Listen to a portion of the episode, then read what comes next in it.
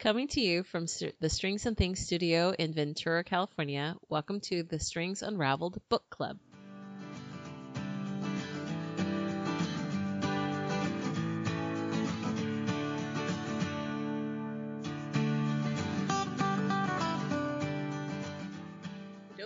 Podcast thingy, letter. you know, maybe by year six, I'll I'll get that intro. No, Alright, it's fine. Six years. No, no, I'm thinking hopeful. Yeah.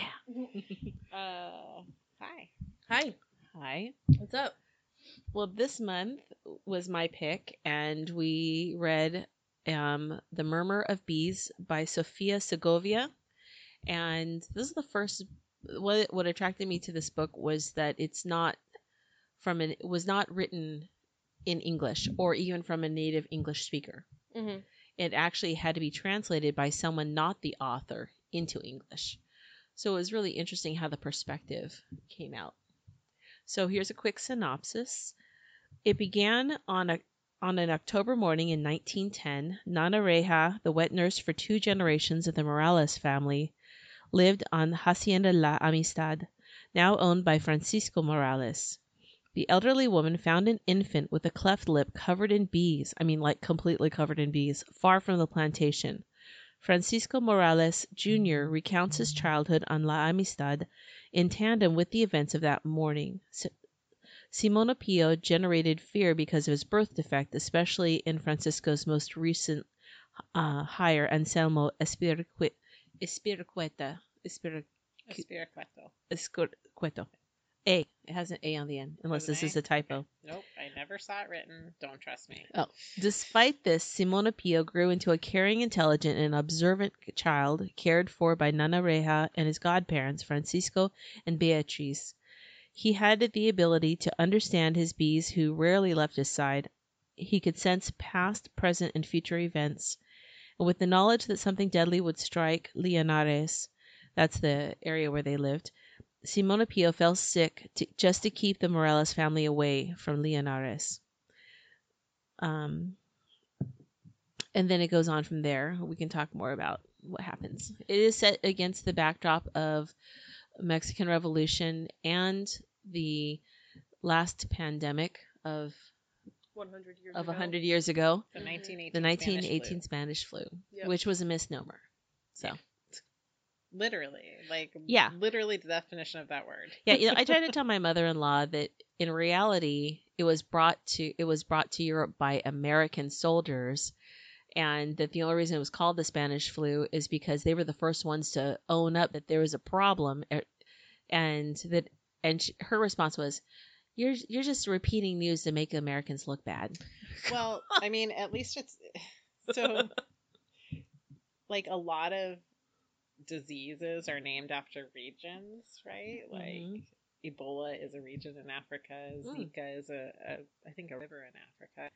Um, but at least this is like um, negging on a European Yeah. region. Yeah. Yeah. at least. But it wasn't even the Spanish. Other countries had had this problem, but they were the first ones to say, "Hey, I think there's something wrong with the world, and I think y'all are feeling it too. So let's just talk about it." Yeah. Well, they weren't involved in the war, so they were, you know. Yeah. Well, they were having their own. I Right. think. Wait, no, Yeah, I'm sorry. I'm Mexican mixing Revolution, Spain. Spain. but this is Spain? not Spain. Yeah. No, I Oh, understand. oh, oh, oh! It was the We're talking about the But Spanish flu I'm still. also mixing things up. Like Guernica was in later than this, Okay. so uh, never mind. oh, that's right. This is during a time when California was was it still part of Mexico? no, No, I don't No, know. I I think it I was should the know state. this. Okay, so it's set in 1910. Yeah. Uh, Mexico was um, relinquished California. I don't know, but I think it's the 1800s. But we That should sounds know. right. I should know because it's like Mexico. how long we've been a state. leaves- Well, no, pretty much. I don't think that. No, is- no, no. I, I take it back. One thing I do know is that California is the only state to already have a system of govern of self government before it came became part of the United States. Um, We had our own constitution. Mexican American War, 1846 to 1848. Oh. Well, yeah, So it's not. I For mean, me. his, I mean, it in some of these Mm-hmm. characters' lifetime, Yeah. California would have been. Um, uh, part of Mexico. Mm-hmm. Um, California got its statehood. It's a very interesting um, time and setting. So California became a state September 9th, 1850, which I Okay. don't think I ever knew. I learned something new today. I knew Huh. it was. Eight, I felt like 1850 something was in my brain, Yeah, but I didn't yeah. know. But now you know. Um, okay, so neat. Okay. Anyway. Uh, I think I've so always, that was like, fun. You were always you always relate things to your own point of view, right? Right. So The Mhm. book is that starts in 1910 um, and travels on through probably 1927, 1928, I think. Well, there's also like the present day, s- uh, not Well- so much present day, but story of The Francisco modern story, Junior. Yeah, is, But he's telling the story of, of right, 1910 to right, to to the age he's seven, which I, or maybe he was born in 1924, something like that. so late 1920s, early 1930s. Mhm. Um, so I love that because.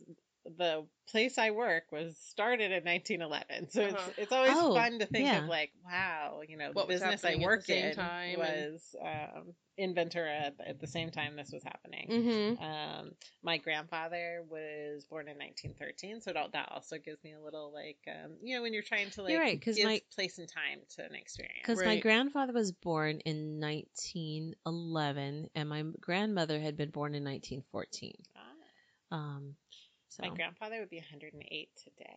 Oh wow. Except they wouldn't. Right, I know. I mean, I how think- old? How old would Elvis be? Like, I, I mean, don't care. that's like people say- like people say, how many hundreds of years old would would George Washington be? It's like he- He'd be nothing. the same amount of dead. I The think. same amount of- But today is my grandfather's birthday. Happy birthday, Happy Grandpa. Bastille Day. Um, total non sequitur. Anyways. Anyway, Well, I Except guess- for I no, it's not a non sequitur because Francisco Morales totally like that is he reminds me of my grandfather Mhm. like Senior. mm, Or yeah senior. senior Yeah, senior. senior no senior when the Uh, story starts, there's not a junior yet, right. So it, and that's a little bit confusing about the book and the Yeah. Yeah. opening first two um exchanges of narrator Mhm. Mm-hmm. um, Francisco Jr., who at the point he's telling the story is now Is just, just, Francisco. Francisco, the only Francisco. um, when he says I was, he like we find the baby, Uh huh. and then we go to Francisco's voice, and he's like, I was born on blah blah blah, and he starts talking about his mother, but yet there's this mysterious baby. Yeah. Mhm. Uh, Like it took, And for it took sure, a while before it's like okay, well, the narrator It's isn't like about born yet half the because book. they talk about yeah, Francisco and Beatrice's only the two daughters. babies, yeah, the two and- girls. That's right. Simone Pio, and then I'm like, okay, but this other narrator is a child of theirs, and when does he come into play? Yeah, there's halfway a little, through the book. a little mystery to and there is some the unfolding. of the There is story. some of the village mysticism coming into play a lot because it's a small little village and this baby who is literally covered with bees and those bees probably saved his life because he had a cleft palate he was probably left out out to die and he didn't and Mhm. so some people you know it takes a long time for people some people to warm and some people never do he's always just a I- strange child loved how much Fran- Francisco and Beatrice just loved him. they loved Mhm. him It was so like it was their own child, unexpected. and like straight from the beginning, they Yeah. were, you know, because Nana Reha loved him, and they knew they trust Nana Reha had Well, Oh, she- ra- had- she, yeah. raised. Okay, I hadn't caught the idea that she was a wet nurse, which is Mm-hmm. Mhm. not. She's not. I just thought she was this elderly person that took care of. well, oh, they But talk then- about it. in the- But then, It's it- the whole some, verse. yeah. But then, then But it's- that part's so confusing. I yeah, understand. there's how a you lot might of- not have there was a gotten lot that way. of back and forth. The book goes back and forth in in time periods a little bit, so it Well, takes a little bit to time adjust period and characters. um, voice. Yeah, and voice. sometimes Sometimes where some there's a first person narrator Uh-huh. and then there's a third person narrator. Um, and if, once you get in the rhythm of it, it's clear. and the who it then at first some person and the point- first person voice changes each it, many of the char- each of the characters First get their person own is only Francisco. it's only Francisco. Junior Yeah, and older. oh but then see at the in end, the the audiobook narrator- there's different it's confusing because in the audio there's two narrators in the audiobook. there's, there's oh yeah Francisco, and, and, Beatrice. there's like the narrator. It's she's not a character, oh she's not a character but No, then at but we near just the- get a lot of Beatrice. we get a but lot then of at Beatrice the end of yeah. the book, they're t- sort of talking to each other. Mhm.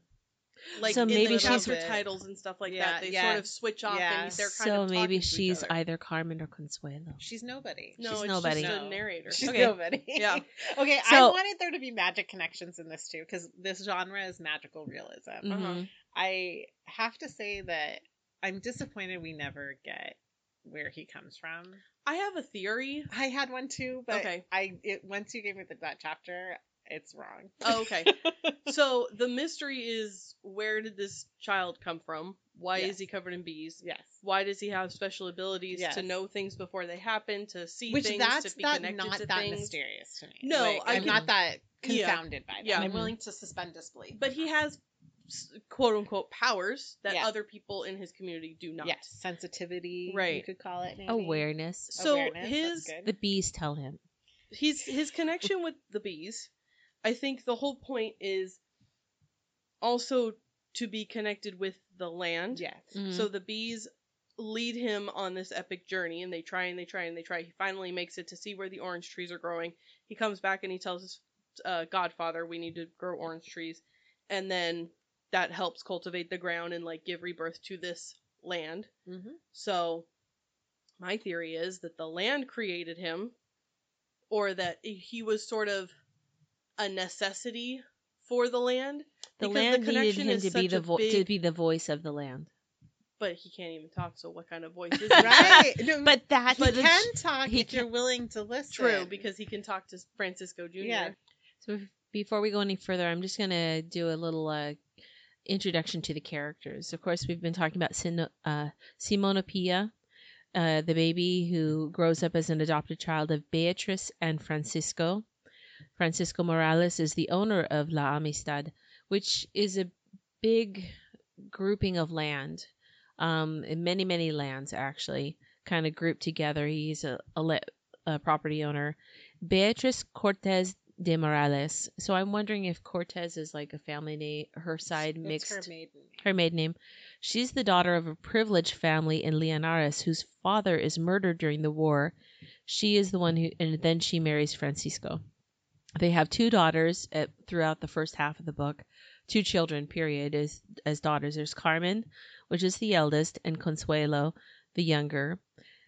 Later on in the book, um, Francisco Morales Jr. is born, and he's the only son, and as we've told, he's a storyteller in the novel. There's Nana Reja, and there's also another Nana, Yeah, Nana Pola. Nana okay. Pola. Yeah, Who is, um, I don't believe is related. She just, I think she just Yeah, is employed she's- by the family. She's a nanny. She's like a- Yeah. Nana is for nanny. yeah. mhm.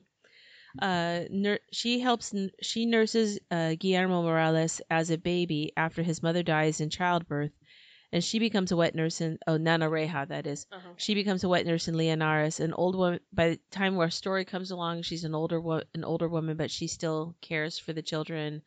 Sometimes when they're scared or they're little, they sleep in her bed, and she just yeah, because Only they went Simona Pio. oh only Simona Pia. hmm Um, and then 'Cause there's she's glued to her rocking chair.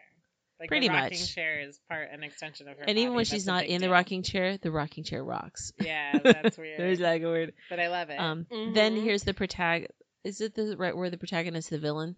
no antagonist. antagonist. The antagonist is Anselmo Espiricueta. He's a migrant heading north with his family, and he reluctantly becomes a laborer on La Amistad. And we're going to have a lot to say about him. What the word payon? How is it spelled? P E O N.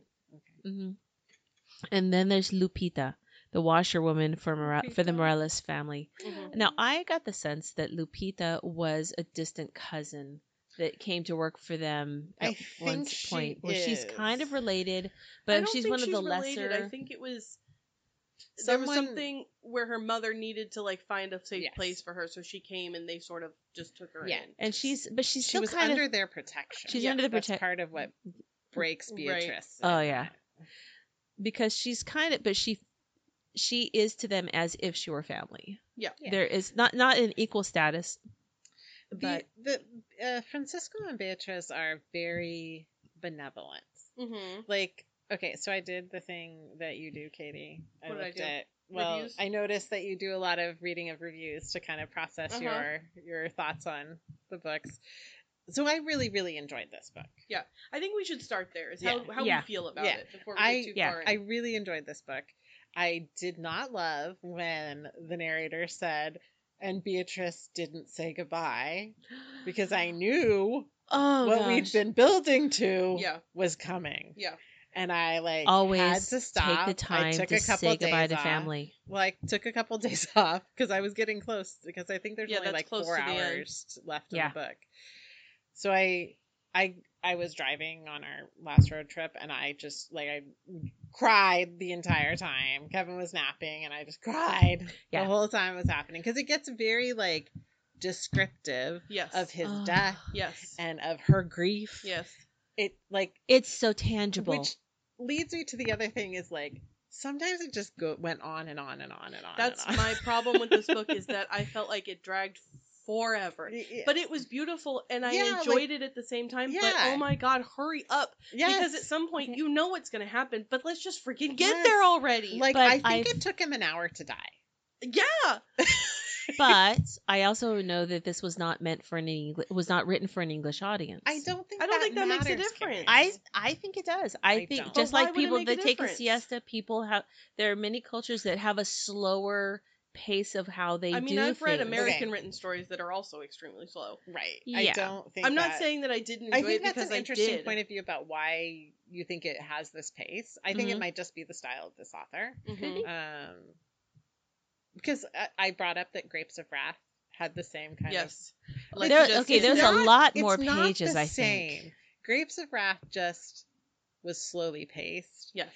but um, like Thomas Hardy is a novelist I don't enjoy because he it. he just he tells beautiful stories, but way too many details. But he of tells minute the, the of minutia. color of every petal and leaf Yeah. in the meadow as Tessa Joberville walks through.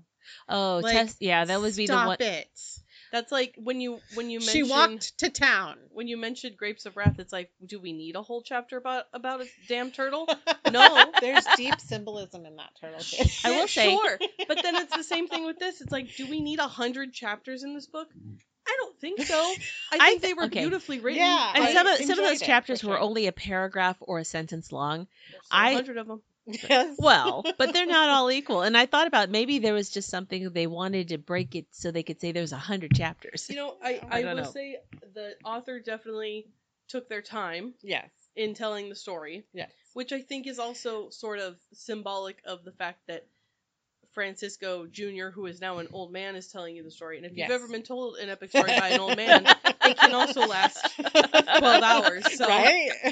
I get that. That's true. How many times does the Um, grandpa just go, "Yeah, grandpa, we heard this," Yep. and it took just as long Well, that, last that's part time. of his point. Um, I love he says this. Okay, but um, we're still Okay, we're okay, still okay. giving our impression. Yeah. Hold on, okay. hold on, hold on. Okay. So I read a review because there was something bothering me about this book is that there's definitely like a black and white of who's good in the story and who's bad, and there's no nuance to Sure. like who who like the bad person that his feelings are valid. I mean, he is very bad. yes.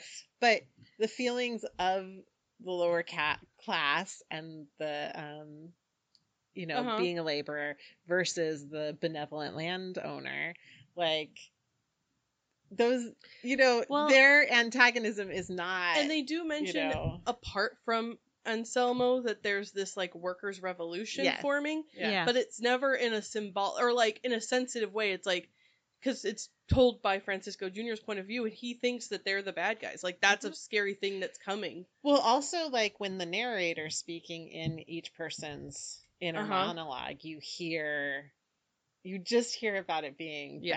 bad i'm almost there so this book is a very anti-socialism book like Yeah. very clearly pro-capitalism anti and not even necessarily capitalism pro-elite bad socialists Yeah. um so the review i read was a one-star review of, like this book is racist or actually, I That's it. think I think the person gave two reviews. One was, "Is this book racist?" Maybe, and then they gave a second one star review that's like, "This book is absolutely maybe racist." May- absolutely, maybe. And then they gave like paragraph analysis on what the gist of what I'm saying is like, you know, I feel Espiricueto is a bad man, Yeah. okay. but I feel His- like his you know parts of this book are written in the same way as Gone with the Wind, with the mentality Yes. that Uh, yes, but this there's book was bad written in 2015. that there are some bad plantation owners that own but we're Yes. not them we we pro- the idea that we provide education and work for our for our people and we only ask a little bit of what it's like the way they position themselves as being the good plantation owners i could hear it i could but and you only got a little bit uh, sense of the other i mean not talking about the the main antagonist but the other characters that Uh-huh. worked for them i don't always get the sense that they felt that life was as happy as as the as uh, uh, francisco and beatrice clearly had in their head we actually they saw themselves as very good people and they are and they are because Mm, they're they not do a lot plantation owners. no They're employers. I want They're to be clear employers. about They that, do 'cause pay. That's where the They do connection pay. Of, I come from an agricultural family, like you know, Yeah. they're employers, they're employers they do besides a pay they, and they transformed their economy, their local economy. Yeah. too. Mhm. They, they they are Yeah. not the bad guys, but they are also not saints. Sure. Uh, Um, and they are certainly different than um, Espiriqueto's probably like. I mean, it sounded like he was an indentured servant in um, southern Mexico, Mhm. and when he but escaped he was a uh, truly an employee. but of he the but he was Moraleses. so bitter about yeah. also he was he was lazy he did not work he expected everything to just come to him he had this dream and i got the sense that i I mean don't think he was lazy. He did work hard. He just did it poorly. Like, tell me an example of his Okay. laziness.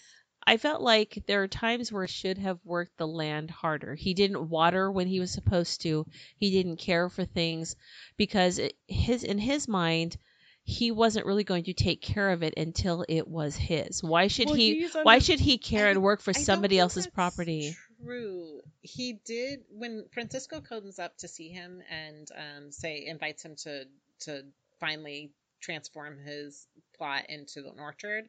He's noticing like you know they water when we all water.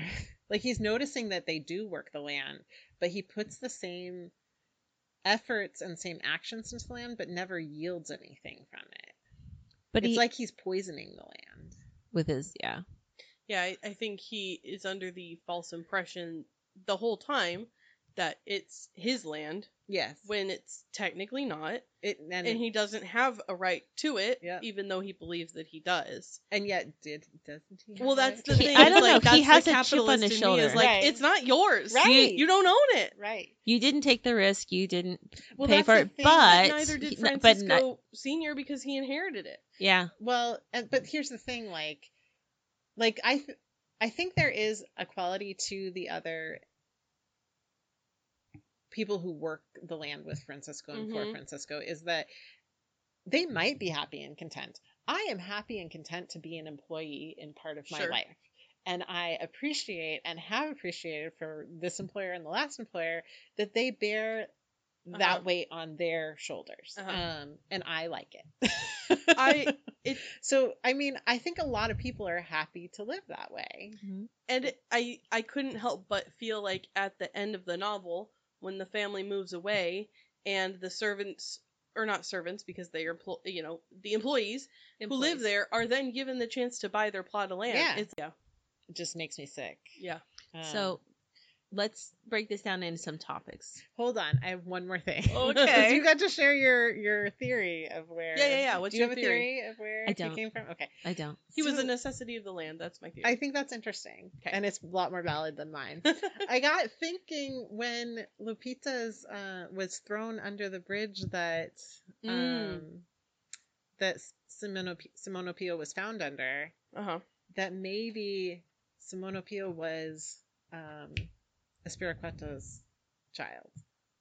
Hmm. When because the wife they arrived and the wife was very pregnant. But when I went to listen to chapter Oh. eighteen, it was the daughter, that Ah. Yeah. poor little girl. Yeah, Margarita So, or no. whatever her name Yeah. was. But Yeah. it but when that was living in my head, that idea, it was Oh. like it was so perfect that Espiriqueto abandoned this baby. Yeah. And the bees came to save the baby, and he thinks it's the devil because that's what people have thought in the Yeah. past about people who are born Uh-huh. um, the cleft. with cleft palate or other um, malformations or whatever, um, that it was a curse and the devil Right. and they're a demon. That all along, Simone Pio was his own son. Like Uh, is that, that would've been beautiful? fun to think That's about. good. That Yeah. But would have it's been not so true. ir- ironic. Not true. Okay, so, so, you have some questions for us? yeah, more it it start this particular thing talks about has different topics or themes that are pulled out as as topics of discussion. Uh, one of the first ones they talk about is this storytelling itself. Mm-hmm. The novel very explicitly shares a perspective on storytelling in pages compared to owning your own story.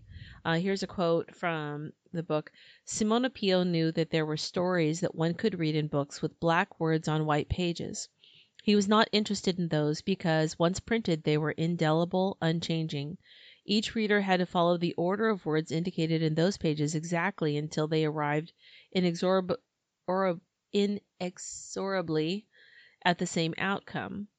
But then later on, he also says being in possession of that story meant Simone Pio could make it, being in possession of his own story meant that he could make endless changes, could add or remove characters as he saw fit, and give them the traits of the people around him.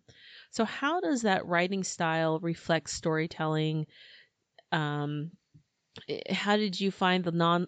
h- What did you think about the non-linear pathways? Were they intriguing, confusing, poetic? What other no- novels have you read with non-linear? eh, Is there? Does it remind you of other s- books with similar writing style? And how do the arcs of those novels unfold?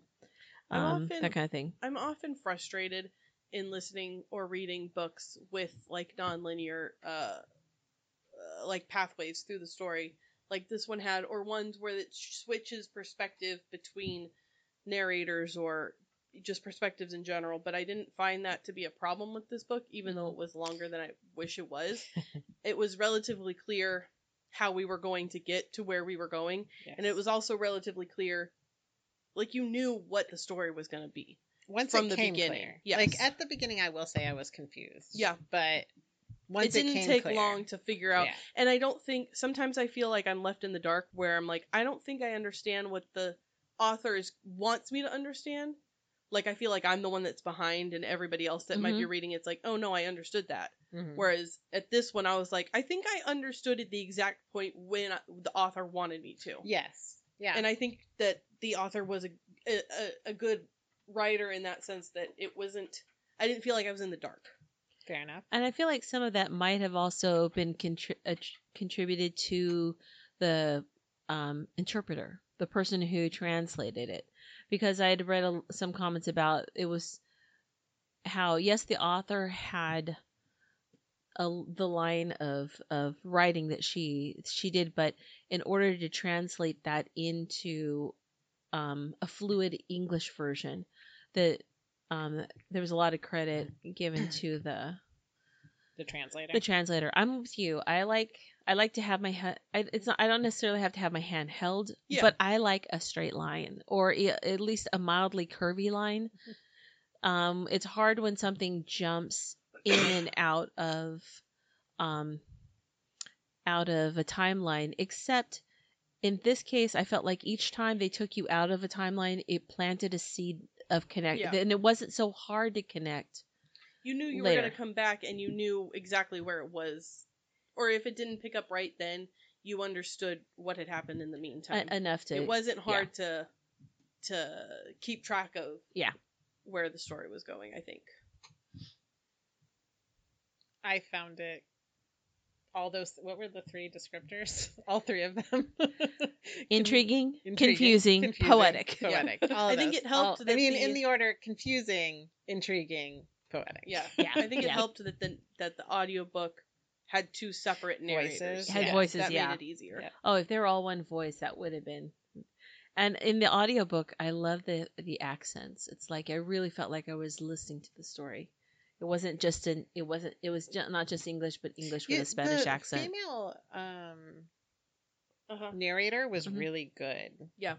Like, I really she thought I really was. did a Li- good I thought I job. was hearing the female characters. I forgot. but I also that- when she was speaking in the male characters, hmm Mhm. which is not like I think I've said this before. It's not always well done.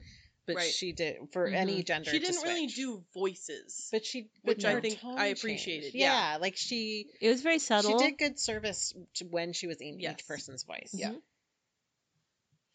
Okay, on the topic of love of family and love of land. Sofia Segovia shares that the novel explores both the love of family and the love of land, from Nanareja losing her child and becoming a wet nurse to the brotherhood between Simona Pia, Pio, uh, this one's typed as Simona Pio with an O, and Francisco Ju- Jr.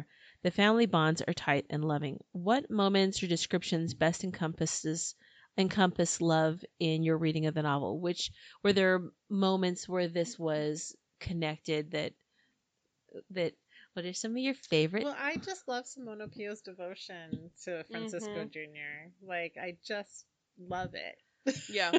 and his devotion to his uh, adopted family as Yeah. well as his adopted family's devotion to him Yeah. equally like they I, they treated him like they it, it, they, it was his their son Yeah. even when they had their own son that Yep. came along a biological son that they didn't expect it didn't change anything no I had this worried tension when Francisco was lost mm-hmm, and the men found him. mm-hmm. I I was worried because Simone Pio could not speak easily for himself that they wouldn't understand what had happened. that they were gonna blame him or Yeah. something and, but thankfully, like i they think just know that wouldn't have because by been him. that point they knew him the vil- the people who were looking for they knew his character enough yeah not Yeah. to, to well to know that no one s- would ever think he was a violent person I was worried well when also the bad listening- guy's horse was nearby that yeah was the other thing Ah, I'm like yeah. oh okay I was worried while l- reading this that it was gonna fall under that like trope of like not that Simone Pio was not mentally challenged, but No. some people thought that he was just because he didn't speak. yeah But sometimes those characters in older like media are become like the villain hmm or not the villain, but people are afraid of them. yeah Mm. And it seemed like the only person that was really afraid of him was the villain was the yeah. villain and maybe that's and what- everybody else who were just decent regular people came to learn maybe they were at first yeah but they Yeah. were like no he's fine like i'm not worried about him you know That- Mm-mm. might be what's so refreshing about everyone's pure love Uh-huh. for him and the pure love he gave out is like that that never that that doesn't That happen doesn't except happen. with the most misguided character right i was worried it was going to but it that wasn't and that an may aspect and of that it. might have been where i'm like oh my god like are they gonna no i Oh, yeah. Mm-hmm. mean beatrice would never let that happen she No. knew yeah yeah yeah so i had i also thought of the perspective that of Simone Pio and the bees in a way the bees were another family for him they Yeah. communicated they they were there they they protected him when he was a baby Mm-hmm. and he and even though bees do not live as long as we do the generation after generation of part of, of this hive have connected and bonded with him to the point that when he asked he would never ask them to he would except in times of trying to help his family he and he knew that by asking the bees to come and help rescue the son he knew it was too late to rescue the father that they were willing to lay down their life. They knew that that, that so much, so much of um, their love for him even overcame the love for the land, because I saw that their numbers were depleted. How the, that connection between the, here's that that love of the agri- how the animals and we're all sort of connected. They showed him the flat the the orange the the old orange grove they kept ca- calling it an orchard, but orchards are, it's a grove. but at least maybe okay in my English it's a grove. In another language it might Why not can't be. it be I an have not. orchard? It can be an orchard because I thought orchards were like apples or No. something like that. They can be an because orchard. we have orange orchards in fillmore We have orange groves. Ooh, they're still orchards I thought citrus was groves. I think you could still call it an orchard maybe Okay. maybe all Maybe like, it's a all- regional all- term. all fruit groves are all orchards, fruit- but yeah. not all orchards are groves. That's true. Like, oh, is this sentence gonna work?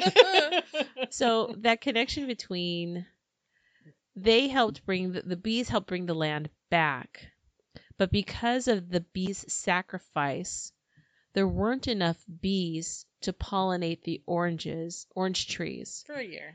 Yeah. and the, for, uh, was it a year or for a few years well, I don't. I remember For a them time. Talking, yeah. okay a time. for a time ding ding a time. but how their to, to sacrifice their sacrifice to save the boy affected every it had a ripple effect going Right down. on, Yeah. Um, but it was a necessary thing.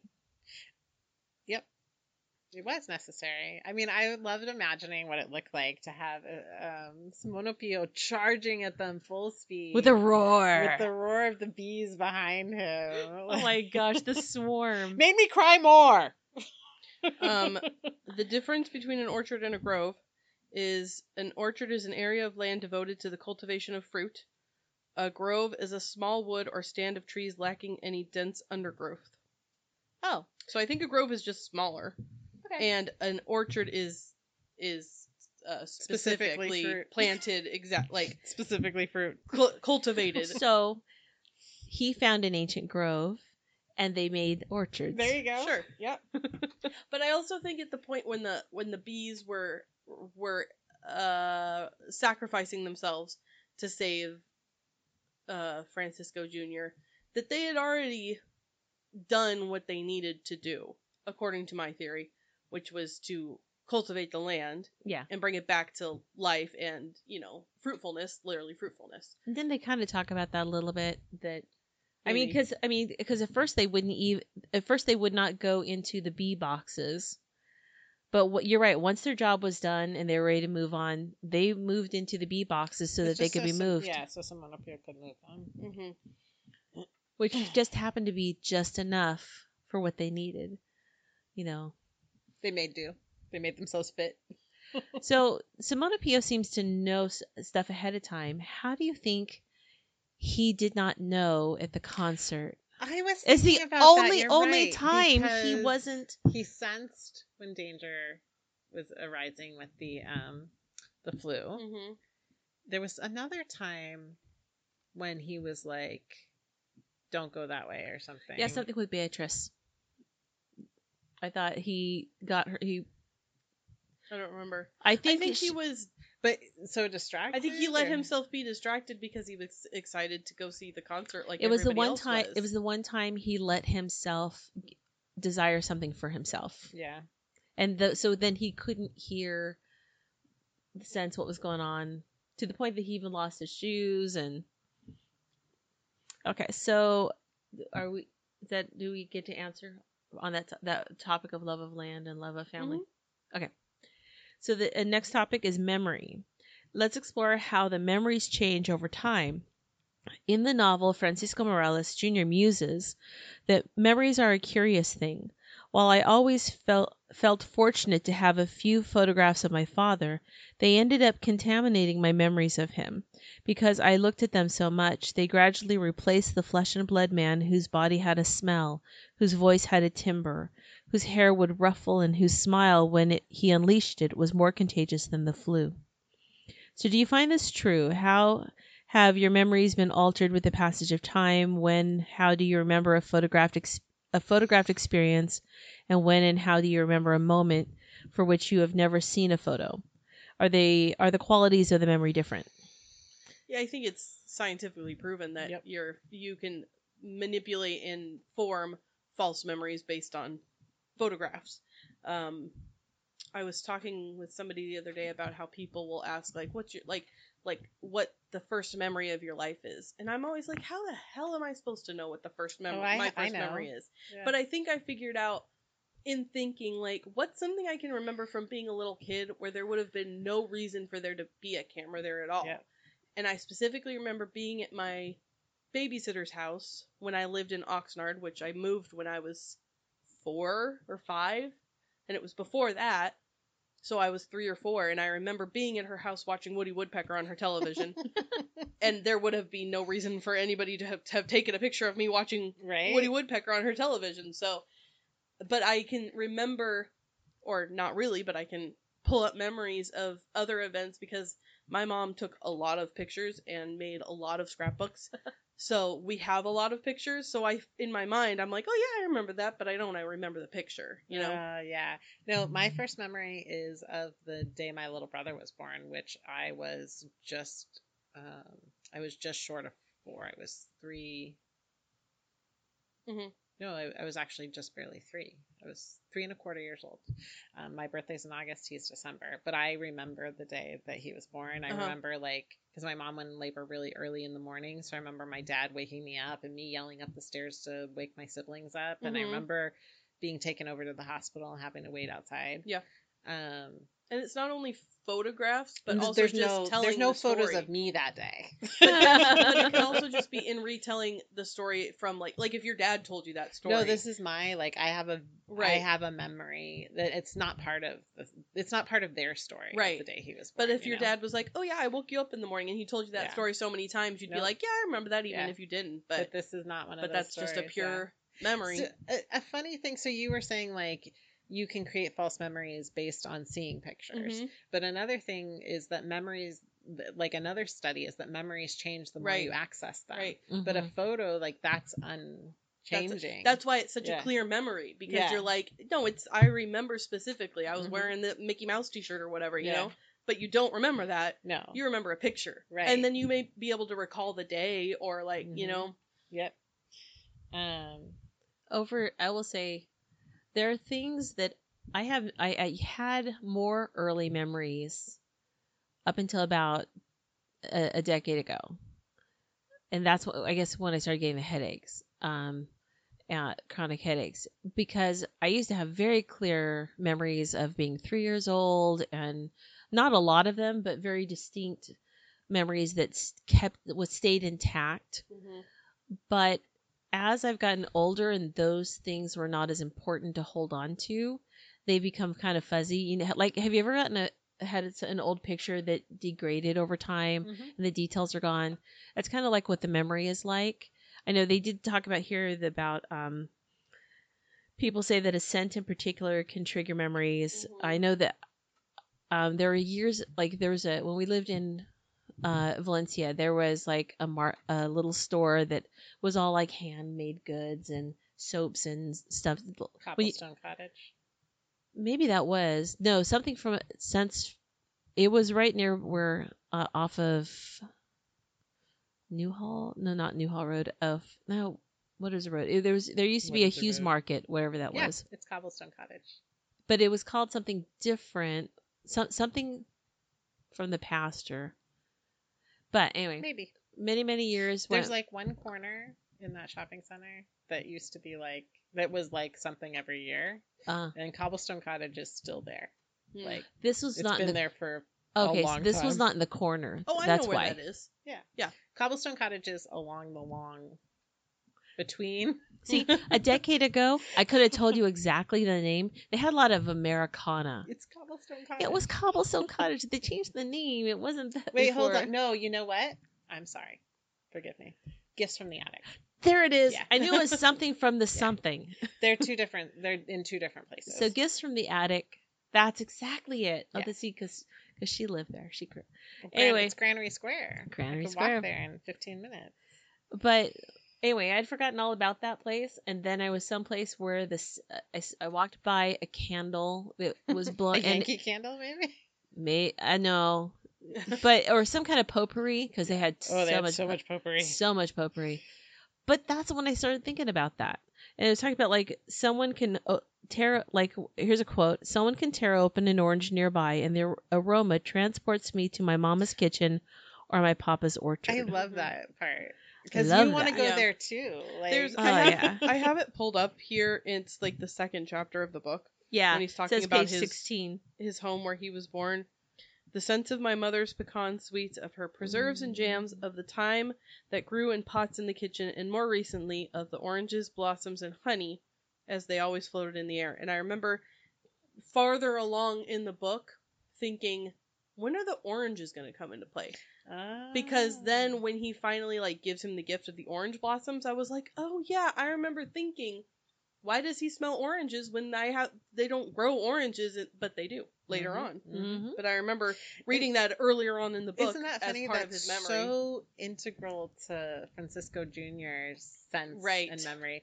And then when Francisco Senior is going to transform the land Mhm. into orchards, he um, Beatrice is mourning the senses Right. Oh, that are going away are from that leaving. change, like the sight of all the fields, the sugar cane, and the, Mhm. the smells and sounds that And the come with that sounds, yeah. activity.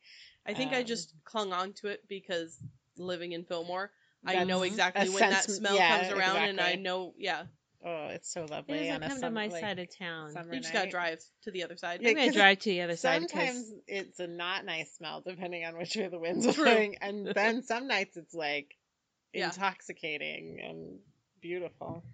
to me sounds are that way like i will i love the sound of crickets and certain times a year like now um i love when we can turn the air conditioning off early and open up the windows and then there's this chorus of frogs and i'm and there's not even any water really in the river so i don't know where these frogs are they're in everybody's backyards Yeah.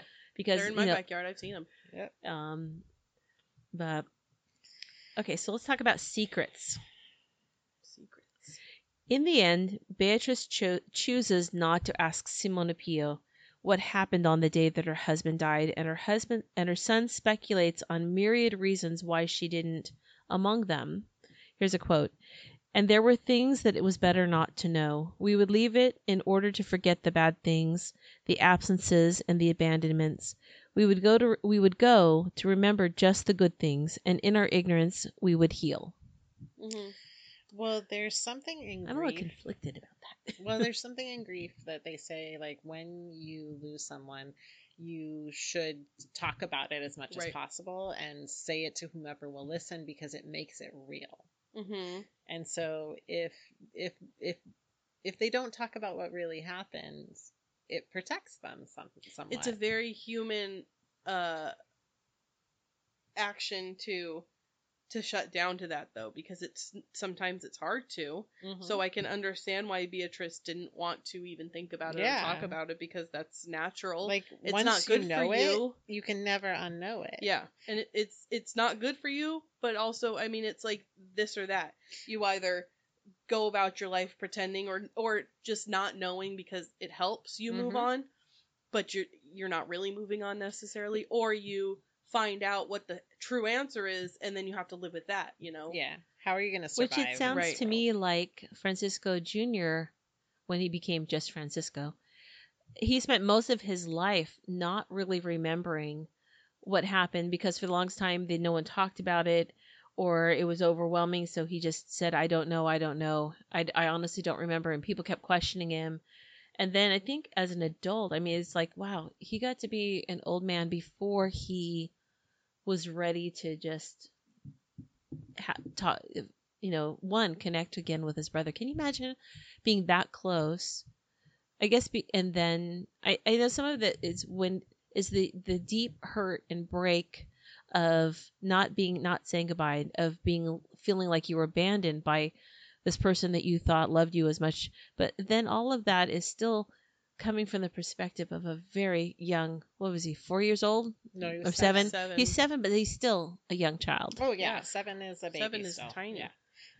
But um, but you have a lot of memories of that time. Like that's a time when you're really coming into your like self realization and your Mhm. understanding of your place in the world.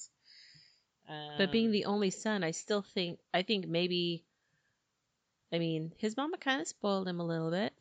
well, that that's where there's a cultural thing. Like it's actually it's sort of funny that every time he talks about how his mother talked about him, he was like, you know, you're full of fleas. Yeah. you can't keep He's the clean. runt, he's Yeah. the yeah. but that's not usually how Mexican mothers talk about their sons. like, Yeah. um, one of my coworkers jokes. He's like, "Well, I'm the boy, so I'm Yeah. a prince, Yeah. right?" so we can see both sides of you Like know, that's his memory is that his mom didn't like him that Yeah. much because he was dirty and gross. yeah, but you saw from the mother's perspective that that was not the case. yeah. Mm-mm. Um, how okay? Uh, at the point where like I I enjoyed that this book reflected some of what we've lived through in the isolation of the pandemic. I have some um, passages highlighted I would like to, to read Yeah. Yes. that sort of um I don't mean to interrupt you, No, but yes, please. that did hit home. Okay. I don't have any passages From Carry on. chapter 11. At the time, the doors to the cathedral were kept locked because the federal government had ordered all gathering places to remain closed theaters, Oh, yeah. movies, houses, movie houses, excuse me, bars, and of course, churches. Um, from chapter 13. He had tried to convey to the inhabitants of the town how important it was to remain in quarantine, to not leave the house if anyone was sick, and needless to say, to also stay home if anyone was lucky enough to have no infection in the family. And then later on, the miracle would have been if those arrogant fools with the fate of the country in their hands had listened in time to the voices I of the love experts. that. But now Right? it was too late. Yeah, I was that like, oh left my- my, god. That one left That my was ears ringing. six months relevant, ago, right? So relevant. yeah, So- that was incredible. This book was published in 2015. yes. I know. I was like, did she write this last year? I know, because there have been some great books that Yes. authors have, are putting out. I just thought having that was written. so. I was Yeah. Oh, reading it and I was like, whoa. Yep. Yep. Uh, If, if she could only have, well, no, was that when it was written or when it was translated? it was well, I written in don't know. 2015. I looked it up this Okay. afternoon. Yeah. I wonder when Um, it was translated. I didn't look that up. Well, it was an audiobook in 2019. So I Okay. still thought, wow, how prescient. Even Right. if, it, if it came out in 2019, I mean, she was still ahead of the game. But um, Oh, yeah. Translation copyright 2019. Still before the shutdown. Right. Sure. I just thought that was so funny. yeah. I remember saying, "Oh my gosh."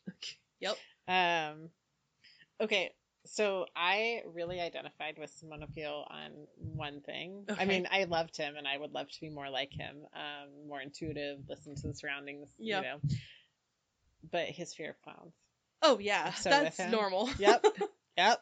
I I feel Oh, yeah. like I would have had the same reaction having been taken to a circus Yes. at that time. Yeah, absolutely. That's one of my. That's like a five-year-old memory is going to the circus. I've the never first been, and time, I don't think I would terrified. ever like. Don't do To. it. No. Don't do it. We actually Oh, drove by no. Mm-hmm. a Ringling Brothers while I Mhm. was listening to this book. And that was far after the clown part. There's a reason why Circus Vargas got shut down. It's still It- around. That's what we drove Are, by. are you really? Yeah, we drove by. A I Circus wonder if they Vargas. because there's so many times like when my husband worked at the radio station, they always had free tickets, Oh, and yeah. when the kids were little, we thought, "Oh, that might it's be almost like fun." they pay you to go there. Yeah. but It it was in is, at but the- it, but okay, I re- I f- feel what he felt in that. It seems like it's exciting, but you do like when he describes. Can you find the part where he talks about the tiger, the lifeless dead lion? eye, the lion, the lifeless dead eyes of the lion who's just doing what he's told, and all the soul that was that should be in that magnificent beast was basically crushed. And all the all and no one could like he's so in tune with the animals that he could sense that like oh, wow no how can no one see what's right yeah, in he front of could his see eyes Through that. So it says next up was the lion with its tamer carrying a whip and a torch that he used to make the beast jump through hoops of fire. The tamer managed to get the lion to leap from bench to bench and roar now and then, but it was all a pretense because in the cat's eyes there wasn't the faintest trace of fierceness. he lived, he moved, he roared a little, and awkwardly he did whatever the tamer requested with his whip, but he was dead inside. That was when Simone Pio's eyes welled up. Oh, and that's kind of how we felt when we went to see circus vargas yeah, yeah, no, I, I Because have you- no desire. we well, did they, that I don't w- think they do animals at circuses No, anymore. I think not that's in the same finally way. been- but when we only had one child and he was like a toddler we did take him or we might have a second we might have a trevor might have been around by that point but yeah we're- and we're like you know they're not enjoying this and this is just really sad to watch Yeah.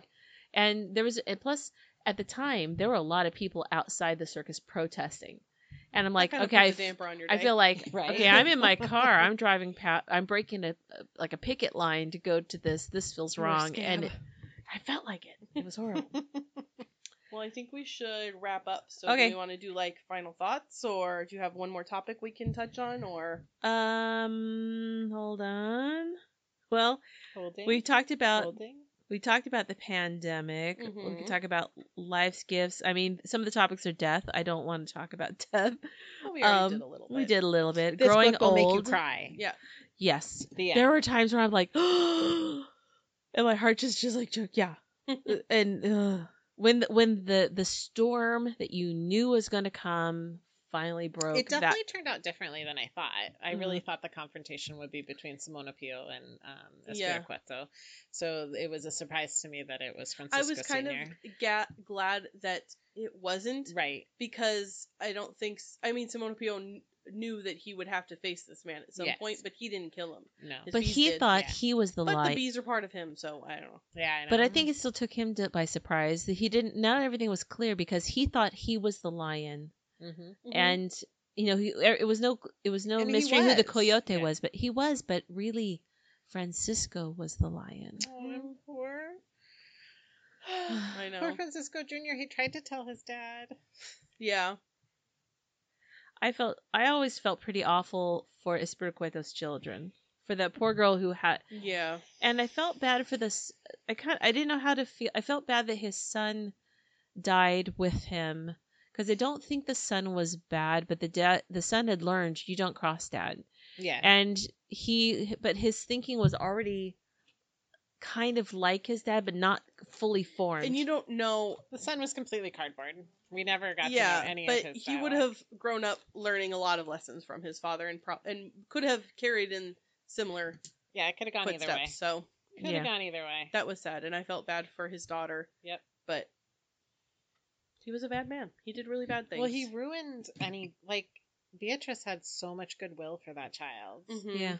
and and he he ruined it for her. Yeah. well because as much as i I mean she, i thought well is she going to be benevolent because it's not the child's fault she can't because every time she would look at that child Well, she it, it would was. She's She not a was. child anymore. She's the same age as Simona Pio at the end of the book. Yeah, I think Oh. she's like a Um, she's a, adult, a, but a young woman. so when yeah. that happens she was also a young teen uh, Simona Pio is like nineteen. he was 20 nineteen. at Ni- at the the oh, end. that's right, Yeah, 19 or I 20. think she was like yeah, but still, it, I, I she and uh, was and unmarried because and with no education because her father would let her have a free education But I mean, now that her father's gone, she can. They said that she can go, you know, to the to, the To- convent, or she can stay. And like, she was uh merciful enough to not just burn Knock her the house, house down, down, yeah. while she was With a in chi- it. Thank God. Yeah, here we'll give you a chance to get your things but then this is never going to be anything for anybody Yeah. ever again um so yeah. I enjoyed it. I Yes. I do wish that it.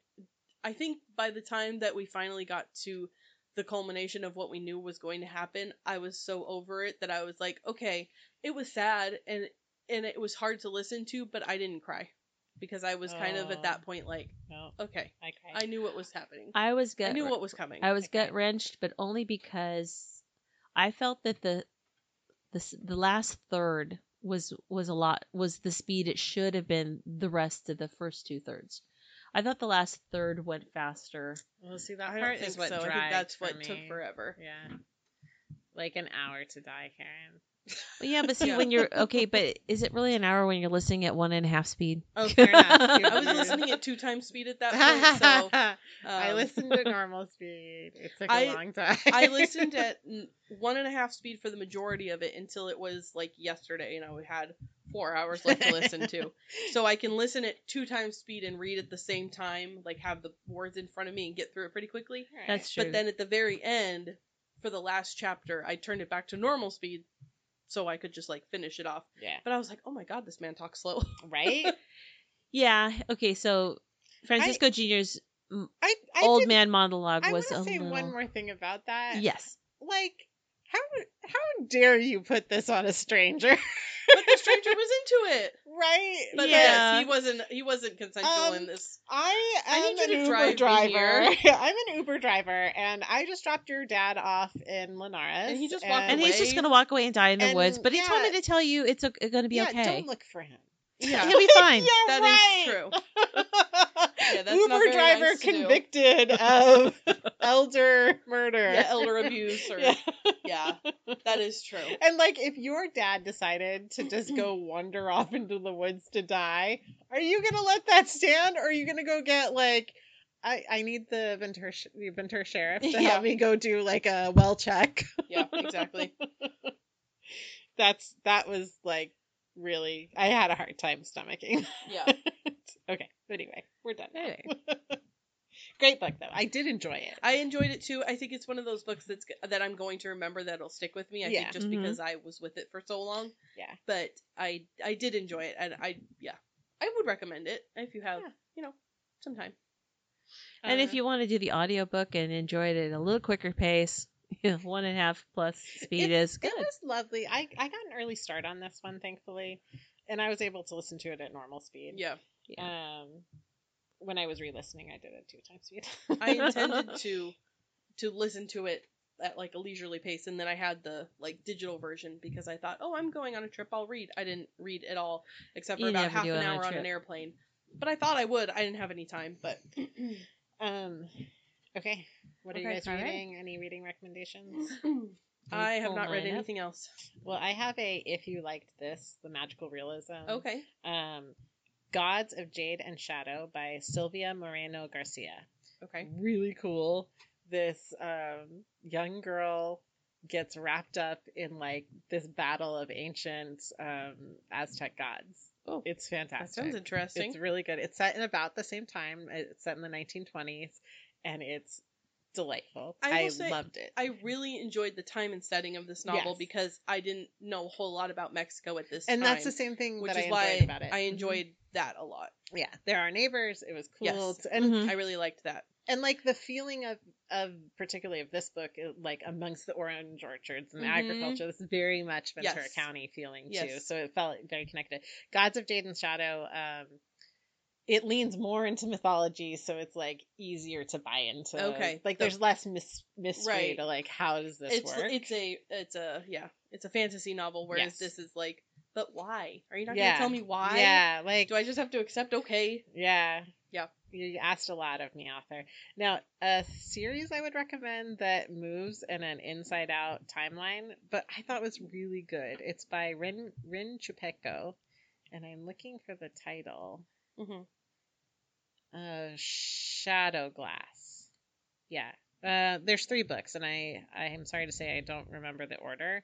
The Bone Witch, I think, is the first one. Bone Witch is good. The Heart Forger and the Shadow Glass. I think that's the order um really good but a weird inside out timeline Mhm. which was but it was good Yeah. It- like a, a little there was no confusion i Okay. think in this in this timeline but it was very very good and a good pace and lots of social issues that was all good anybody else So yeah, I started this book early, and then I got sidetracked by like three other books because apparently I read a book a week these days, or Awesome. listen type listen to books. Mm-hmm. hmm So um, I'm enjoying in a very personal, connected way, "The Ugly Cry" by Danielle Henderson because her her, dysf- her early life dysfunction is very similar to my own.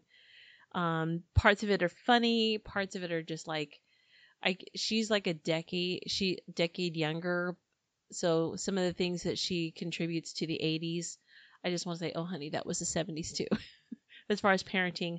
Um, sliver. Okay, if you, I I was been reading the Stepford Wives as part of a different book club because it touches on a whole lot of body dysmorphia, a whole lot of social issues, you know, and it was meant to be satire.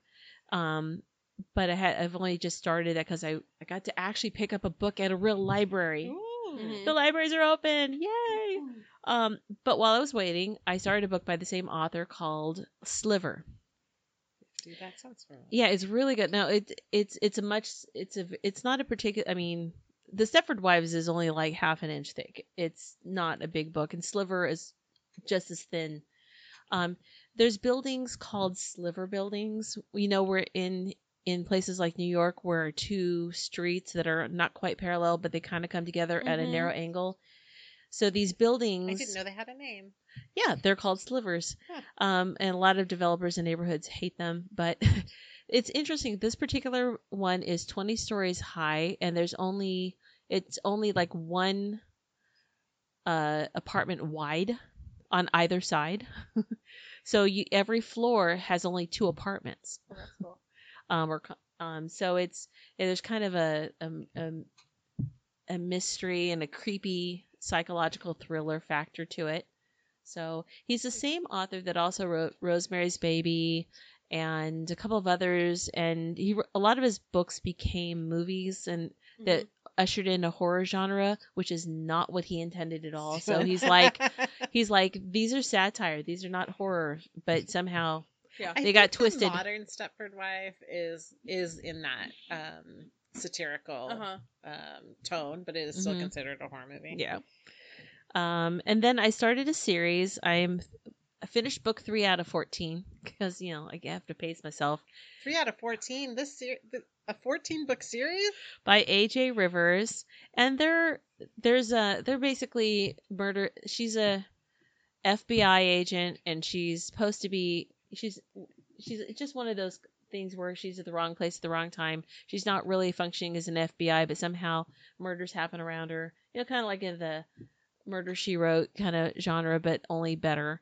And there's the, the it's always the girl. The I'm sorry, girl. did you say something's better than I was gonna Murder say, She but Wrote? Better. okay, I could always predict who it was in the first 10 minutes, and then the rest of it was and that was when I was I mean, it's not like there's not a formula. It's it's the Scooby It's so formulaic. it's It's, so the comforting. Scooby Doo formula. It's my. It's always the it's one of first my person you meet. favorites. And I would have gotten away with it if it weren't for you meddling kids. yeah, um, I I love Angela Lansbury and I love. Murder, I love She Wrote. Angela Lansbury. So, and I love okay, I'm Murder, not She Wrote. saying I don't love Murder She so Wrote. These books better It be was good. these are That's my point. yeah.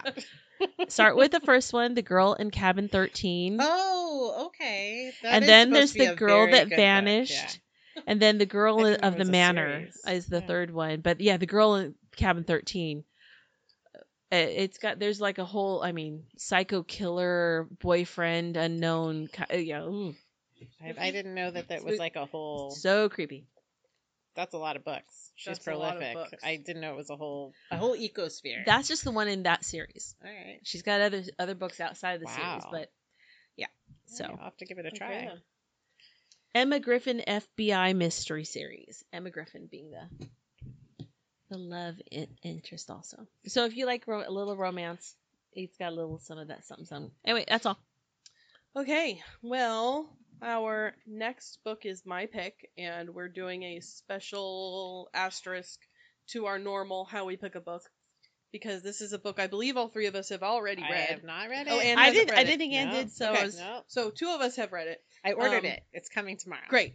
So you could get it either digital or a print version of it. already here. Um, it's called Across the Formidable Sea by Claire Laminin. it says If- book one, but I'm waiting for book two because it's 69. so Yeah, good. I looked at her That's Goodreads all I'm saying. and Uh-huh. it said that the uh, sequel is due out in 2018. I know. We, I okay. So here's the thing. Claire Laminin is my cousin. this is her debut novel. and it's um, awesome. So it is a. I'll read you the back of the book because I have it here in front of me. Um, living on a sprawling e- English estate doesn't change the fact that 20 year old Laura Elliott Stratford feels homeless. The year is 1920. It's been six years since Laura's beloved father passed away, since Laura's mother married a British earl and whisked Laura from her home in Virginia to the green expren- expanses of Stratford.